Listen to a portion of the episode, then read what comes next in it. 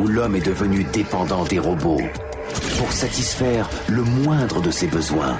L'homme nous a fait meilleurs dans notre spécialité, plus qu'il n'a jamais été humainement possible. La science va créer un nouvel ordre d'êtres artificiels. Bienvenue, je vous redis bienvenue à toutes et à tous dans cette émission qui est donc consacrée à un sujet euh, ô combien important pour les générations futures et pour les générations présentes, euh, l'intelligence artificielle. Alors, euh, la technologie d'intelligence artificielle, euh, on l'a vu, on en parle, elle est présente à peu près partout aujourd'hui, euh, de la tête de notre République, avec la volonté du, président Macron de faire de l'intelligence artificielle, de la France plutôt, un leader de l'intelligence artificielle, à nos salons, où on peut papoter tranquillement avec des enceintes connectées qui utilisent, pour certaines d'entre elles, ces technologies. Juste un petit rappel pour les plus béotiens d'entre nous, je ne parle pas de vous dans cette euh, mais peut-être de celles et ceux qui nous regardent sur YouTube ou qui nous écouteront par la suite euh, sur, les, sur les plateformes de podcast. 20 euh, ans seulement se sont écoulés entre la victoire de l'ordinateur Deep Blue contre Gary Kasparov en 97, ce qui ne nous rajeunit pas, et celle d'AlphaGo contre le champion du monde de Go Lee Sedol l'année dernière en 2017. Et ce qu'il faut savoir, c'est que quelques mois plus tard, euh, le système AlphaZero, toujours de Google DeepMind, devenait champion des échecs en moins de 24 heures, sans apprentissage humain supervisé. Je parle sous votre supervision, euh, bien évidemment, euh, et avec comme seule règle un livre de, de, règles justement de jeux d'échecs. on est sur une tendance clairement exponentielle de la progression des performances de l'intelligence artificielle, ce qui fait dire au, mathématicien et philosophe euh, Gilles Dovec que nous assistons à, je le cite, une révolution, révolution scientifique comparable et peut-être supérieure en importance à la conquête de l'espace. Je vous laisse méditer quelques secondes là-dessus avant de reprendre la parole. Euh, donc l'usage de ces technologies se développe dans, plusieurs domaines bien réels, mais elles se sont auparavant imposées dans nos imaginaires. Et ça peut parfois poser un petit problème, parce qu'il faut bien avouer qu'on a plus tendance à visualiser Terminator que Wally quand on parle d'intelligence artificielle. Donc ces fantasmes relativement négatifs autour de ces technologies qui vont euh, conquérir le monde et réduire l'humanité en esclavage sont légion. Résultat, quand elles débarquent dans nos entreprises, il faut bien avouer que ça fait parfois un petit peu peur. Dans certains esprits, l'intelligence artificielle constitue une menace plus qu'une opportunité, encore, encore maintenant. Une récente étude menée euh, en France soulignait d'ailleurs que si 80% des dirigeants considèrent que l'intelligence artificielle est une bonne chose pour leur entreprise, vous savez combien de pourcents des salariés considèrent que c'est une bonne chose pour leur entreprise et pour leur entreprise? 40. On n'est clairement pas sur euh, un taux d'acceptation encore, suffisant. Pourtant, en augmentant nos capacités et en transformant en profondeur nos entreprises, l'intelligence artificielle et l'automatisation peuvent permettre d'enrichir euh, la relation client, d'améliorer l'analyse des données et, in fine, peut constituer une aide précieuse à la prise de décision. C'est bien là la promesse du sixième sens qui s'affiche un petit peu partout. Les entreprises augmentées grâce à l'intelligence artificielle et qui prêtent attention aux craintes de leurs salariés seront s'imposer et prendre le lead, vraisemblablement, au XXIe siècle. Et c'est justement cette focale qu'on a choisi d'évoquer ce soir, en nous penchant sur l'intelligence artificielle en entreprise, un sujet qui est euh, peu ou mal traité dans les médias grand public, je me permets de le dire, et je n'ai pas peur.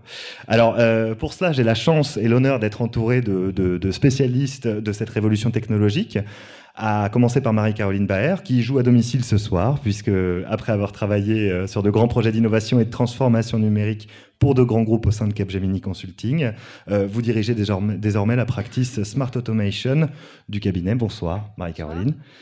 Euh, à ses côtés, de l'autre côté plutôt de, David que je vous présentais tout à l'heure, je vous présente Mélanie Cass qui travaille entre R&D et commerce chez EDF depuis 2001, si mes informations sont bonnes.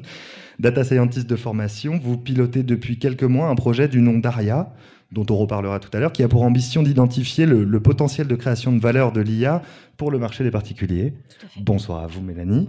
Et enfin, David Bessis, qui, après avoir occupé un poste de chercheur en algèbre, euh, et en géométrie au sein de plusieurs institutions, a franchi le pas, a sauté, a sauté le cap, a franchi le cap, a sauté le pas, euh, et a créé son entreprise en 2010. Cette entreprise s'appelle Tiny Clues et propose une plateforme s'appuyant sur du deep learning pour détecter les futurs acheteurs de n'importe quel produit mis en avant dans des campagnes marketing. C'est bien ça? Exactement. Super. Et eh ben, bonsoir David.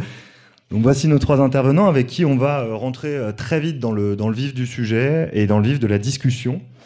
Puisqu'on l'a vu au cours de, mon introduction qui se voulait un peu courte, euh, l'intelligence artificielle a presque autant de, définitions que d'applications, qui sont déjà nombreuses. Euh, on va d'ailleurs s'en rendre compte avec ce petit tour de table, au cours duquel j'aimerais simplement que vous répondiez à une question euh, qui est simple aussi. C'est quoi l'intelligence artificielle et comment vous l'utilisez au quotidien? Marie-Caroline Baer, à vous l'honneur de commencer à répondre à cette question. Merci. Pas la plus facile des questions. Moi, je me dis que l'intelligence artificielle, c'est ce qui doit quand même permettre euh, d'égaler et de dépasser l'intelligence humaine. Hmm. en fait, je, je, raisonne plutôt dans ce, dans ce sens-là. Et aujourd'hui, l'intelligence humaine, c'est ce qui permet finalement à l'homme de comprendre le monde extérieur, de voir, d'entendre, de sentir, et puis de, de l'interpréter pour prendre des décisions, mener des actions. Donc je pense que toutes les technologies de l'intelligence artificielle qu'on connaît aujourd'hui euh, vont dans ce, dans ce but-là. Il y en a beaucoup qui manquent. Hein. Je pense qu'il n'y a rien sur euh, le toucher, par exemple, ou, sans doute très peu, très peu de choses. Donc je pense qu'en fait, l'IA, c'est surtout, euh, vous le disiez en, introduction, un, énorme disrupteur en fait qui se, qui se profile pour les, pour les entreprises et je pense qu'on n'en est qu'au début.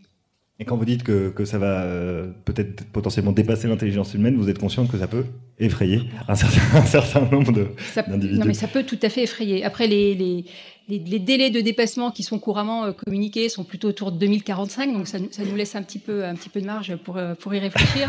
Et pour s'y préparer. Alors, Mélanie Casse, pour vous, le, sur, la définition de l'intelligence artificielle, et la façon dont vous l'utilisez au sein d'ARIA, parce que j'ai dit ARIA, mais je n'ai pas dit ce que ça voulait dire. C'est vrai, c'est vrai. Alors pour ARIA, ARIA, ça veut dire automate, robot et intelligence artificielle. Donc c'est le projet qu'on a, qu'on a monté euh, à EDF Commerce pour travailler et explorer l'intelligence artificielle. Et moi, je dirais qu'aujourd'hui, c'est l'ensemble des outils et solutions qui vont nous aider à améliorer la satisfaction client, euh, améliorer aussi notre efficacité euh, commerciale et opérationnelle. Et puis, par rapport à d'autres outils, ce qu'il y a de, nouveau, c'est que c'est des outils qui sont, euh, qui sont apprenants, qui vont s'adapter euh, aux collaborateurs, qui vont s'adapter aux clients. D'accord, d'accord. Euh, David Bessis, euh, avec votre formation de, de mathématicien hardcore, comme vous le, disiez tout à l'heure, je me permets de reprendre votre terme en antenne, C'est le mot correct. quelle est la votre définition d'intelligence artificielle? Définition rapide, évidemment. et comment, en fait, justement, justement, je pense qu'il y a deux façons de définir. Il y en a une qui est technique, et à mon avis, c'est un contresens. Il ne faut pas rentrer dans c'est tel algorithme ou tel algorithme. C'est vraiment une question très pratique. Euh, pour moi, l'intelligence artificielle, c'est des objets, des, produits qui se mettent à faire des choses qu'on croyait réservées au domaine de l'intelligence humaine en la dépassant, mmh. ou parfois en étant un peu plus con, mais quand même assez efficace. Euh, pour donner, pour rendre ça tangible, j'aime bien comparer avec des choses qui sont passées dans le passé. Pendant très longtemps, les objets étaient des choses complètement inertes, complètement passives, et puis un jour, on a inventé la force artificielle des moteurs, et les objets se sont mis à devenir mobiles. Et la force artificielle est plus forte que l'humain, et pourtant, c'est pas très grave. En fait, on est plutôt content de vivre avec des machines plus fortes que nous physiququement. Mais sauf qu'elles étaient bêtes, ces machines, elles faisaient des choses très mécaniques. L'intelligence artificielle, c'est quand on est capable de les doter de choses dont on croyait que c'était le privilège des humains.